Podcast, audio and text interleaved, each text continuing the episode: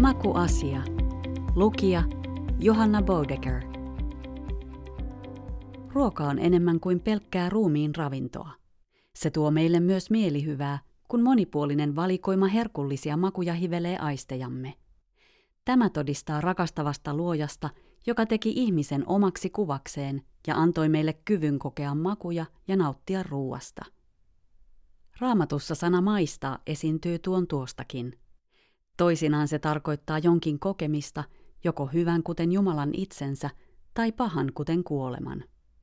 Toisinaan sana viittaa syömiseen, mutta se voi myös tarkoittaa sitä, miten me sen yleensä ymmärrämme, ruuan maun kokemista. Ruumiin makujärjestelmä on suunniteltu hämmästyttävän hienosti.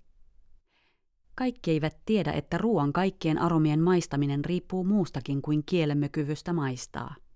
Itse asiassa kieli havaitsee ainoastaan rajallisen määrän makuja, joita ajateltiin olevan vain neljä. Makea, hapan, suolainen ja karvas. Kuitenkin viime vuosina joukkoon on lisätty umami, japanilainen sana herkulliselle. Umamiruokiin kuuluvat sienet, juustot sekä hiivaiset ruuat kuten Vegemite ja Marmite. Ruuassa on valtava kirjo makuja, joskus hienovaraisia ja monivivahteisia, niin etteivät nämä muutamat vaihtoehdot tai niiden yhdistelmät kuten hapan imelä mitenkään voi kattaa niitä kaikkia. Olennainen osa täyttä makuelämystä on myös nenän kyky haistaa. Tämän voi todistaa jokainen hajuaistinsa menettänyt. Näiden kahden aistin yhteistoiminta tuottaa sen, mitä yleensä käsitämme mauksi. Nenän osuus on vielä suurempi kuin kielen. Tämän vuoksi paisti maistuu paremmalta lämpimänä. Mitä lämpimämpi ruoka, sitä enemmän siitä nousee aromimolekyylejä. Tästä johtuu myös se, että kun meillä on kova nuha, emme maista läheskään niin hyvin kuin tavallisesti. Miten makuaisti toimii? Yksinkertaistaen järjestelmä koostuu sensorista, informaatiota kuljettavasta välineestä ja prosessorista. Useimmat ymmärtävät suurin piirtein järjestelmän rakentumisen näistä osista, kun on kyse näkemisestä ja kuulemisesta – myös makuaistimme toiminta käsittää aistimisen, informaation muuntamisen, siirtämisen ja prosessoinnin. Voisiko makuaisti kehittyä itsestään? Tarkastellaan esimerkkinä karvaan maun aistimista. Evolutionistit huomauttavat usein, että karvaat ruuat voivat olla myrkyllisiä, sillä karvaus johtuu tavallisesti alkaloideista, joista monet ovat myrkyllisiä. Siksi alkaloidien maistaminen ennen nielemistä on hyödyllistä – heidän on siis pääteltävä jotenkin seuraavanlaisesti. 1. Kyky karvaan maun tunnistamiseen syntyy satunnaisten geenimutaatioiden seurauksena. 2. Tästä seuraa eloonjäämisetu, eli joidenkin mahdollisesti hengenvaarallisten ruokien välttäminen, jolloin eliö saa muita enemmän jälkeläisiä, joilla kaikilla on uusi sopeutuma. 3. Kyky maistaa karvaita ruokia leviää koko populaatioon. 4. Sopeutuma on nyt vakiintunut. Tämä saattaa tuntua suoraviivaiselta päättelyltä, mutta katsotaanpa kohtia yksi ja kaksi tarkemmin.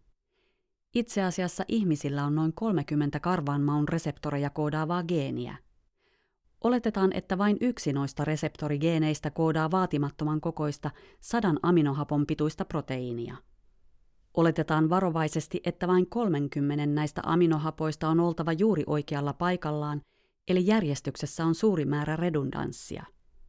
Valittavana on 20 aminohappoa, joten oikean jakson todennäköisyys on yhden suhde 20-30 tempotenssiin. Tätä voi verrata siihen, että olisi paljon todennäköisempää voittaa neljä kertaa peräkkäin arpajaisissa, jossa voiton todennäköisyys on yksi miljardista. Ja vaikka syntyisikin jokin uudenlainen makusilmu, joka ensi kertaa erottaisi joitakin karvauden ominaisuuksia, Olisiko siitä todellakin hyötyä eloon jäämisessä? Muista, että karvaan maistamiseen tarvitaan 30 geenin yhteistyö. Jos yhden pienen geenin satunnaisen syntymisen todennäköisyys on häviävän pieni, kuinkahan todennäköistä olisi, että huomattavasti mutkikkaampi systeemi syntyisi samanlaisella mekanismilla, vaikka valintakin otettaisiin huomioon. Luonnon valinta ei kykene poimimaan yksittäisiä mutaatioita kuin rusinoita pullasta – jos eliö perii sata mutaatiota, joista vain yksi on hyödyllinen ja loput neutraaleja tai lievästi vahingollisia, silloin luonnonvalinta on kykenemätön säilyttämään hyödyllistä ja hylkäämään loppuja. Kaikki lievästi haitalliset mutaatiot lisäävät geneettistä painolastia. Kuinka monta niistä on otettava mukaan, että mukana olisivat myös halutut mutaatiot?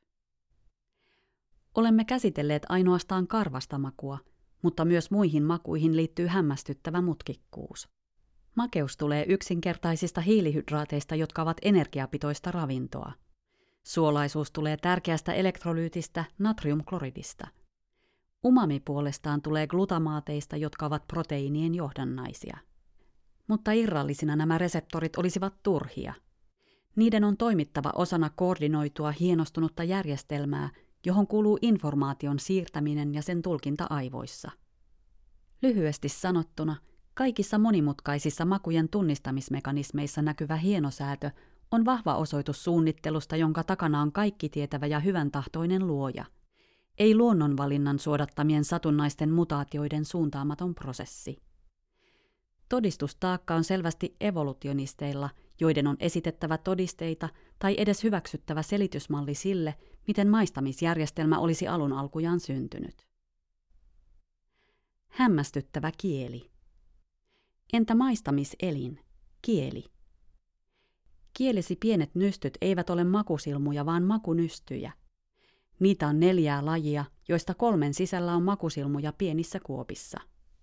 Sylki liuottaa ja kuljettaa ruoan kemikaalit makusilmuihin.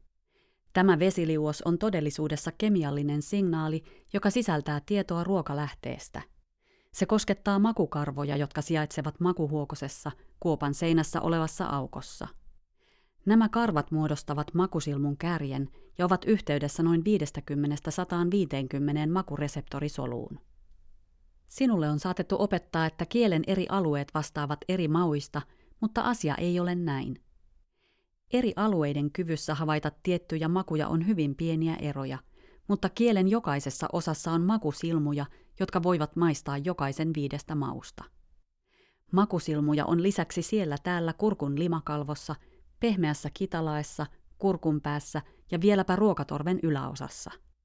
Mutta toisin kuin kielessä, nämä makusilmut eivät sijaitse makunystyissä. Suunnittelu vastaan tarinan kerronta. Maistaminen ei ole ainoa järjestelmä, jossa on tämänkaltaisia mutkikkaita osia. Samankaltaisia järjestelmiä on kaikkialla elimistössämme, esimerkiksi haju, näkö, kuulo ja tuntoaistissa, ja lisäksi ihmisen tekemissä laitteissa – kuten kaasun ilmaisimissa, tietokoneissa ja niin edelleen. Epäilemättä ihmisten valmistamat laitteet ovat suunniteltuja. Ne koostuvat lukuisista täsmällisesti valmistetuista osista, jotka on sijoiteltu siten, että ne täyttävät ennalta määrätön tarkoituksensa. Miksi ajattelisimme toisin huomattavasti hienommista järjestelmistä omassa ruumiissamme?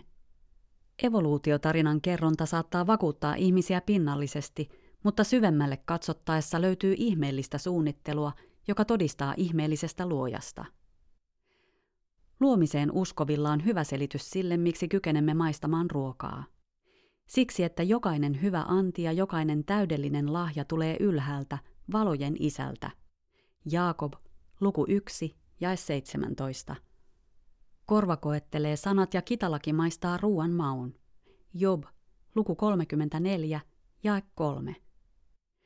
Mitkä olisivatkaan parempia sanoja kuultaviksi ja toteltaviksi kuin Jumalan sana? Kuinka suloisia ovatkaan sanasi kielelläni, hunajaa makeampia suussani. Psalmi 119, jae 103.